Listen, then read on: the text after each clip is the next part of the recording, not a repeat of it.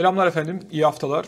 Yurt içinde özellikle Merkez Bankamızın daha fazla ön planda olduğu, yurt dışında ise bir miktar yetkililerin faizlere ilişkin açıklamalarının önde olduğu, aynı zamanda da uzun zamandır alıştığımız bir gündem olan işte Magnificent Seven, muhteşem yedili dediğimiz teknoloji şirketlerinin yine Amerikan borsalarını rekordan rekora koşturduğu bir hafta oldu.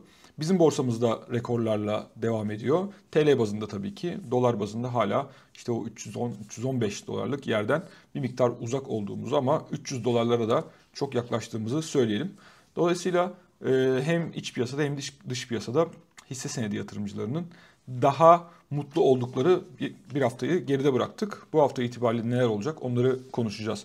Şimdi e, geçen haftanın kritik gündem maddesi Türkiye'de biliyorsunuz Merkez Bankası'nın enflasyon raporu sunumuydu. Burada birkaç tane şeye dikkat edilecekti. Bunlardan bir tanesi bir kere her şeyden evvel Merkez Bankası Başkanımız değişti. Yeni başkanın hem sorular anlamında hem de yaklaşım anlamında nasıl bir e, performans sergileyeceği merak konusuydu. Diğer taraftan da Merkez Bankası'nın biliyorsunuz bir yıl sonu tahmini yer alıyor. Ona ilişkinde e, bir değişiklik yapılıp yapılmayacağı. E, ikinci sorunun cevabı hayır. %36'lık Merkez Bankası yıl sonu tahmini kaldı. E, ama ilk tarafta belli başlı bazı e, değişiklikler oldu. Merkez Bankası Başkan Yardımcılarının da sunumda yer alması gibi, Merkez Bankası Başkanı'nın bazı sorulara cevap verip çok arada bazı sorulara kişisel olduğu için cevap vermemesi vesaire gibi bir takım şeyler var. Ama genel olarak piyasanın olumlu karşıladığı bir toplantı oldu. Belki bir miktar daha detayına gireriz çok konuşulduğu üzerinde. Ama biz rakamlarla her hafta olduğu gibi biraz gidelim. Bu anlamda dolar TL'de herhangi bir hareket yani e, alışılmışın dışında bir hareket yok. Geçen hafta %0.59 yükseldi biliyorsunuz haftalık böyle ufak ufak yükseliyor. Ama reel kur açıklandı. Reel kurda bir artış var. Yukarı doğru e, TL'nin değerlenmesine ilişkin biliyorsunuz bir politika var. O politika yavaş yavaş sonuçlarını vermeye başladı ama çok aşırı değerlenme de istenmiyor. Bu aradaki gidişat fena değil. E, 30.65, 30.70'lerdeyiz dolarda. Euro'daki yükseliş %0.64 oldu. O 33 lirayı geçtik. Euro dolar paritesinde yatay seyir devam ediyor. Onun için zaten Euro'daki e, yükseliş dolar kadar neredeyse. Gram altında 2 e, para birimden daha az yükseldi. TL anlamında söylüyorum. %0.15 1996-2000 civarlarındayız. Hala pazartesi sabahı itibariyle yine o seviyelerde hareket gösteriyor. Zaten özellikle e, yurt dışında piyasalarda çok ciddi bir oynaklık olmadığını, biraz yatay seyirlerin e, görüldüğünü az sonra uluslararası piyasalardaki rakamları sizle paylaşırken de göreceğiz. E, bu dolarla ilgili hafif hafif yükselme meselesi soruldu açıkçası. Onu önemsediğim için burada ondan bahsetmek istiyorum. Merkez Bankası Başkanı'nın Fatih Karahan'ın geçiştirdiği tek soru belki de teknik olarak bence buydu. E, çünkü biliyorsunuz yönetilen bir kur sistemi var Türkiye'de. İşte bunun belli başlı sebepleri var. Bunlardan bir tanesi Merkez Bankası'nın mecburen şu anda regülasyonlar dolayısıyla kur e, döviz piyasasında bir oyuncu olması. İşte e, ihracat bedellerinin bir kısmının gelmesi artık KKM'deki dövizden dönüşümünde Merkez Bankası'nın gitmesi ve talep geldiğinde Merkez Bankası'nın bunu karşılaması gibi aslında normalde e, ana oyuncu olmaması gereken Merkez Bankası'nın şu anda döviz piyasasında bir oyuncu olduğunu görüyoruz. Zaten başkan da bunu söyledi. Onun için de bizim oyuncu olmamız doğal olarak da kuru bir miktar gözetmemize sebep oluyor dedi ama yani bunun e, yönetilen, yönlendirilen bir kur olmadığı anlamına da gelmiyor. Böyle olduğunu o da bildiği için bu konuyu biraz geçiştirdi. Anladığım kadarıyla Buna çok taraftar değil doğal olarak ama tabii ki e, kendisini de suçlayamayız bunun için. Çünkü buna sebep olan uygulamaları getiren ekip kendisi ve kendisinin ekibi değil. Peki Borsa İstanbul'da e, nasıl gitti geçen hafta ona da bakalım. Bir kere e, bir süredir iyi giden seyir devam ediyor. Bugün de pazartesi sabah itibariyle devam ediyor. Genele yaygın bir yükseliş var. Aynı zamanda da şunu söyleyelim. Öyle çok hızlı yabancı giriyor da borsa yükseliyor falan değil. Bir miktarda yerli yatırımcının herhalde teveccühü olduğunu görüyoruz. Bunu nereden görüyoruz? Sadece BIST 30 hisseleri değil aynı zamanda yan hisselerin de geçen hafta yükseldiğini gördük. Peki geçen hafta ne kadarlık bir yükselişle kapattık? 9046'dan kapandı. %4.39'luk bir yükseliş olmuş. Bugün pazartesi sabah itibariyle 9145'e geldik. Ben bu e, videoyu çekerken e, yaklaşık 11 gibi. E, %1'lik bir yükseliş var. Burada e, genele yaygın bir yükseliş var yine pazartesi itibariyle ama Biraz beyaz eşyada e, negatif seyir, biraz da Türk Hava Yolları'nda var. Az sonra sebebine geleceğiz ama Vestel hala artı. Onun da neden e, bu kadar hızlı yükseldiğini de konuşuruz. Peki e, az önce bahsettiğim o X tümle yani bütün hisselerin içinde olduğu endeksle BIST 100 yani en büyük hisselerin içinde bulunduğu endeks biraz ayrışmış mı? Ayrışmış. Bence önemli e, bir bilgi bu. %4.39 BIST 100 yükselmişti az önce söylediğim gibi. Fakat BIST 100'ü dışarıda çıkardığımızdaki hisselerin yükselişi işte orada 450'ye yakın hisse var. %6.81 bakın ciddi bir fark var. Dolayısıyla demek ki yan kağıtların gittiği bir durum oldu. Biliyorsunuz bu yan kağıtlar hızlı gidince dönüşleri de eğer olursa sert bir şekilde oluyor. Onu da söyleyelim. Halka arz endeksindeki yükselişte %7.53 oldu. Burada da demek ki o eski hikaye bir miktar dönmüş gibi. Halka arz endeksinde hangi hisseler var derseniz son 2 yılda halka arz olmuş şirketlerin hisselerini oraya koyuyorlar. Onun için halka arz endeksine de sadece son birkaç ayda halka arz edilmiş şirketler olarak bakmayalım. Peki en çok yükselen düşen sektörlere baktığımızda bilişim sektörü geçen hafta yüzde 15.96 ee, ile en çok yükselen sektör oldu. Çok ciddi bir rakam. İkinci sırada teknoloji geldi %9.66. Üçüncü bu kağıt, orman kağıt basım bu sektör 8.29. Dördüncü ve beşinci sırada gıda ve metal eşya makine ile yükselişler e, gördük. Beşinci sırada e, özür dilerim. Dördüncü sırada gıda, beşinci sırada metal eşya makine geldi. %7.11, %6.63. Peki düşen sektör oldu mu? Bir tane düşen sektörümüz var. O da iletişim sektörü. %2.52 e, ile düşen tek sektörümüz iletişim. E, şöyle hızlı hızlı şirketleri de sayalım. BIST yüzdeki en çok yükselen şirketler. İlk 5 Akfen yenilenebilir enerji 22.46. Vestel 21.43 en çok yükselenlerde. E, MIA teknoloji 18.69. Alfa Solar 15.24. SDT Uzay 13.17 ile en çok yükselenlerden bir tanesi. ilk 5'te yer aldılar. Burada e, Vestel'e belki özel yer açmak lazım. Bir de biliyorsunuz yenilenebilir enerji şirketleri son dönemde volatilitesi yüksek ama e, son birkaç haftada da iyi performans gösteriyorlar. Hollanda'da bir dava vardı. Zaten Vestel yatırımcılarının malumu son bir, bir iki haftanın hikayesi bu. Ama yine de bilgi vermekte fayda var. 680 milyon euro yanlış hatırlamıyorsam bir ta, e, tazminat ödenmesine karar verildi Vestel'e. Ama tabii burada tartışılan şey çok büyük bir rakam bu rakamı ödeyebilecek kapasitede mi acaba bunu ödemesi gereken rekabete aykırı davranan şirketler diye şu anda bir soru işareti var. Ama soru işareti olması Vestel'in bu kadar kısa sürede e, bir haftada %21.43 yükseldiği gerçeğini değiştirmiyor. Dolayısıyla burada habere bağlı bir e, sert yükseliş var onu söyleyelim. En çok değer kaybedenler, değer kaybedişler biraz sınırlı.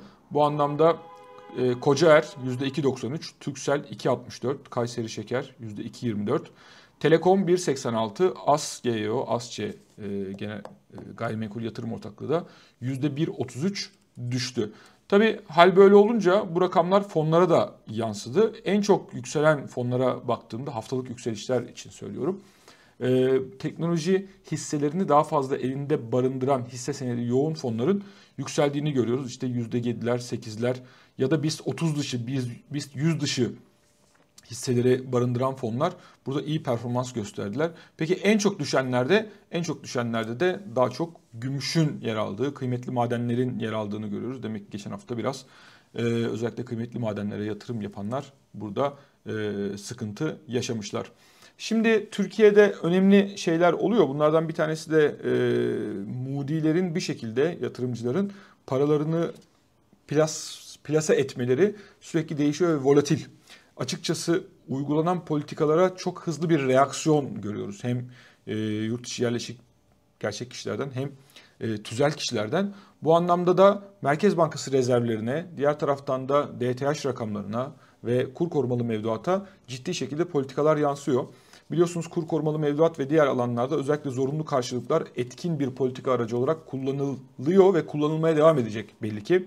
Çünkü yeni başkanın e, konuşmasının içinde benim en fazla önemsediğim noktalardan bir tanesi sürekli mevduat konusuna özel bir önem atfetti. Yani aslında parasal aktarım mekanizmasının bizim programın adı gibi çalışmasının önemli olduğunu ve Merkez Bankası'nın faizleriyle piyasa faizlerinin birbirine yakın gitmesi gerektiğini çok defa vurguladı ve bu anlamda da e, faizleri bundan sonra yükseltmeyeceklerini ve ya en azından ekstra bir durum olmadıktan sonra ve e, düşüş içinde konuşmak için çok erken olduğunu ancak işte enflasyonun e, istediğimiz patikaya girdikten sonra belki faiz düşüşü olabileceğini söyledi. İstenen patikada ne? Özellikle şuna dikkat çekeyim. Aylık aylık bakmak lazım bu saatten sonra. Çünkü yıllık enflasyonda bu baz etkisi vesaire dolayısıyla çok fazla kafa karışıklığı oluyor. Son çeyrek 2024 son çeyrekte aylık enflasyonlarımızın %1,5'luk bir patikaya oturması.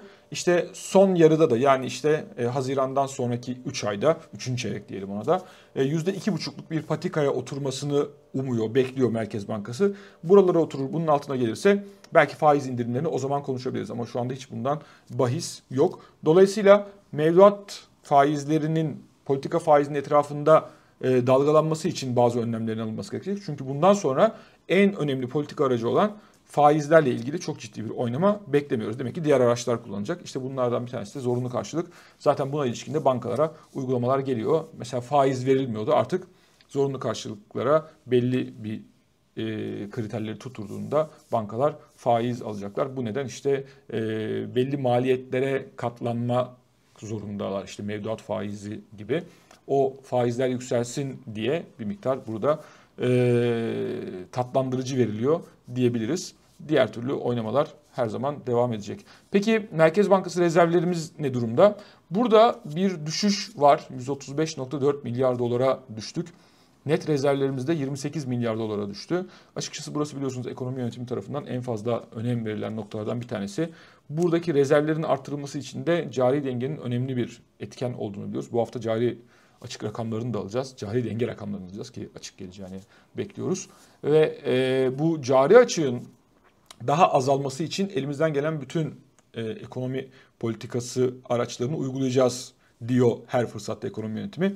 Merkez Bankası Başkanı da aynı şeyleri söyledi. Bu anlamda da kredi faizlerinin ve kredi büyümesinin çok yakından takipçisi olduklarını özellikle kredi büyümesine ilişkin ciddi e, kaygıları olduğunu, o büyüme oluştuğu anda da hemen ona karşı aksiyon aldıklarını ve de alacaklarını söyledi. Bu anlamda da belki spesifik olarak net bir şekilde söylediği noktalardan bir tanesi de kredi kartı harcamalarıyla ilgili düzenlemelerin sürdüğü ve bunların devam edeceğini, önümüzdeki dönemde bunlarla kamuoyunun karşı karşıya kalacağını söyledi. Bu önemli. Hem bizim yatırım kararlarımız açısından önemli, hem Türkiye'nin cari açığı ve doların gidişatı açısından önemli, hem de vatandaşların kendi harcama yönetimleri açısından e, kredi kartı düzenlemeleri çok önemli. Önümüzdeki dönemde bunlarla ilgili demek ki bir takım şeyler gelecek. Çünkü biliyorsunuz Türkiye hala o rezervlerini istediği kadar arttırıp döviz konusunda bir oh diyemedi. Bu da zaten CDS rakamlarımıza da yansıyor. Hala 320'ler civarında CDS'lerimiz var. Bu da belki e, iki ayaklı gitmesi gereken borsanın tek ayaklı gitmesine sebep oluyor. Tek ayak derken hangi ayak gitmiyor son dönemde? CDS'ler yükselirken bankacılık ayağı gitmiyor. CDS'ler düşse o tarafında yukarı doğru gitme ihtimali yüksek. Tabi bu sadece bizden kaynaklanmıyor. Küresel piyasalarda da gelişmekte olan ülkelerin CDS primlerinin bir miktar yükseldiğini görüyoruz. Ama önemli raporlar var. Özellikle bu sene gelişmekte olan ülkelere bir e, sermaye akışı olabilir deniyor. Yurt içi yerleşiklerin döviz tevdiat hesaplarında parite etkisinden arındırılmış 2.4 milyar dolara yakın bir düşüş oldu. Burayı çok önemsiyorum. 4-5 haftadır bir yükseliş vardı burada. Bu düşüş önemli. Ee, eğer sürecek olursa bizim için çok olumlu bir gelişme. Bence ekonomi otoritesi buna yakından bakıyor. Ee, diğer taraftan yabancıların hisse alımları sınırlı. 133 milyon dolarlık bir alım var. Devlet iş borçlanma senetlerinde 14 buçuk milyon dolarlıkta bir satış yapılmış. Bu tabii ki konuştuğum rakamlar 2 Şubat'ta biten hafta. Biz zaten 12 Şubat'a geldik. Ama biliyorsunuz gecikmeli geliyor bunların hepsi. Diğer taraftan da KKM'de çok hızlı düşüş var. 76 milyar lira eridi. 24 haftadır eriyor ve 1 trilyon lirayı geçti erimi. 3.4 trilyondan 2.4 trilyona geldik. Burası önemli. Yeni Merkez Bankası Başkanı'nın KKM ile ilgili KKM'yi bir TL e, ürün değil bir yabancı para olarak sınıflamak gerektiğine ilişkin görüşünü biliyoruz zaten. Buna benzer bir şeyler de söyledi. Yani şunu söyledi toplantıda. Bizim tek amacımız işte enflasyonla mücadele değil, mecburen başka hedeflerle de uğraşmak zorunda kalıyoruz. Bunlardan bir tanesi de KKM'yi eritmek. KKM'yi eritme gibi bir derdimiz olmasaydı şu an daha farklı bir politika uygulayabiliyor olacaktık dedi. E, açıkçası biraz da bu e, hem Merkez Bankası Başkanı hem de şöyle toplantının sonlarına doğru Merkez Bankası Başkan Yardımcıları da kendi alanlarında söz aldılar. Orada Cevdet Akçay'ın söylediği biz geçmiş dönemden yani 7 aydır bir takım piyasalar arasındaki bağlar kopmuş durumda bunları yerine getirmeye çalışıyoruz diyerek aslında önceki dönemin politikalarına atıfta bulundu ve 3 aşağı 5 yukarı enkaz devraldık. Sadece normal bir Merkez Bankası ya da Merkez Bankası bilançosu yönetiyor olsaydık belki işimiz daha kolay olurdu ama şu anda işimiz daha zor dedi. Onu da söyleyeyim. Ha şu önemli. Bu toplantıdan çıkan ana mesajlardan bir tanesi de mevduat faizlerinin bir miktar artma ihtimali var. Çünkü TL mevduatın ana enstrüman olarak görülmesini en azından TL enstrümanların ana seçenek olarak görülmesi Merkez Bankası'nın ana hedeflerinden bir tanesi. Onun için mevduat faizlerine ve doğal olarak tabii kredi faizlerinde de bir miktar artış bekleyebiliriz. Türkiye'den çıkmadan hemen e, bir iki rakam daha vereyim. Bunlardan bir tanesi işsizlik açıklandı pazartesi sabah itibariyle. %9'dan %8.8'e geriledik. E, ama atıl iş gücü dediğimiz e, geniş işsizlik %24.7 oldu. Burada 2.1 puanlık artış var.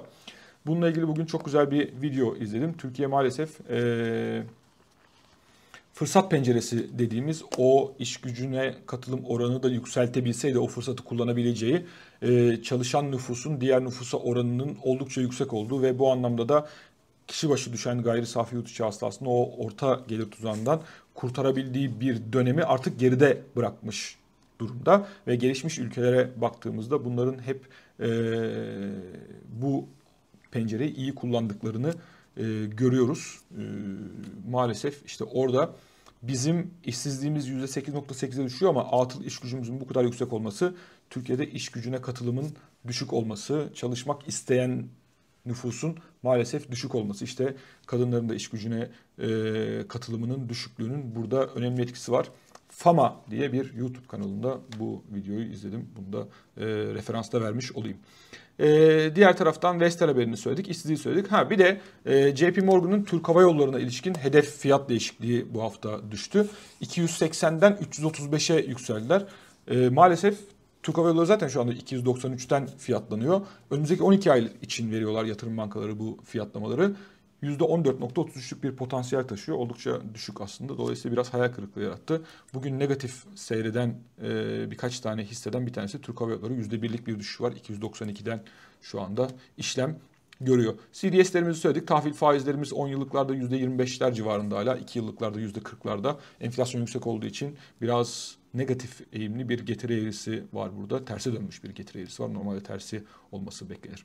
Evet, yurt dışında neler oluyor dersek bir kere ABD 10 yıllık tahvil faizlerinin bir miktar yükseldiğini görüyoruz. 4.02'den 4.18'lere yükseldi. Ee, daha geç faiz indirimi olacak mesajı her zaman geliyor. ABD ekonomisinden hep sıcak haberler geliyor. Yarın saat 4.30'da salı itibariyle ABD'den enflasyon verisi alacağız. Burada beklenti aylık 0.2, yıllıkta 2.9. Ee, ama enflasyondan ziyade diğer ekonominin e, barometresi olan e, işsizlik rakamları daha çok şu anda ön planda. Çünkü ekonomi ne kadar sıcak olursa o kadar e, faizin düşürülme zamanı ötelenecek gibi gözüküyor. Ekonomi hala sıcak. Ee, onun için de tahvil faizleri de hala yukarıda. Brent petrol de 77 dolardan 82 dolara yükseldi. Burası jeopolitik e, haberlere çok hassas ama bir bant hareketi var 75-85 arasında. O arada gidip geliyor. Bence burada önemli bir haber yok. E, dolar endeksi faizlerin artmasına e, mukabil 104.3'e yükseldi. Diğer taraftan euro dolar paritesi de 1.07.90'a geldi. E, burada da yatay seyir var diyebiliriz. Ons altın bir miktar geri geliyor. Faize ters korele biliyorsunuz. E, 2039'dan 2024 dolarlara geldi. Zaten buralar uzun vadede geçemediği yerler. E, ama tabii önemli haber videonun başında da söylediğim gibi e, Amerikan borsalarında yükseliş hızlı bir şekilde devam ediyor. E, S&P e, haftalık %1.37 yükseldi ama önemli hareket zaten Nasdaq'ta biliyorsunuz teknoloji hisselerinin önderliğinde bu yükselişleri görüyoruz. %2.32'lik de orada yükselme görüyoruz. Yavaş yavaş 2024 itibariyle seçimler konuşulmaya başlandı. Tabi orada Japonya'da vesaire önemli haberler var. Çin'de önemli haberler var. İşte Çin'in e, sermaye piyasasının başındaki kişinin görevden alınması, borsaların yükseltilmesi için gereken bütün desteklerin verilmesi gibi. E, ama süremiz kısıtlı olduğu için e, sadece Amerika'daki bu seçim e, konuşmalarının gittikçe artan dozajından da biraz bahsetmek lazım. E, Trump'ın seçilme ihtimaline karşı piyasa Trump bayramı da kutluyor olabilir gibi söylemler ufak ufak başladı biliyorsunuz Trump'ın piyasa dostu e, bir takım uygulamaları özellikle borsa üzerinde önemli pozitif etki yaratmıştı. Onun için e, biz herhalde özellikle yılın ikinci yarısında herhalde değil kesin bir şekilde Amerikan e, seçimlerini yoğun konuşacağız ve bunun piyasa etkilerini de yakından takip edeceğiz. Evet bu haftalık benden bu kadar. Önümüzdeki hafta tekrar görüşmek üzere efendim.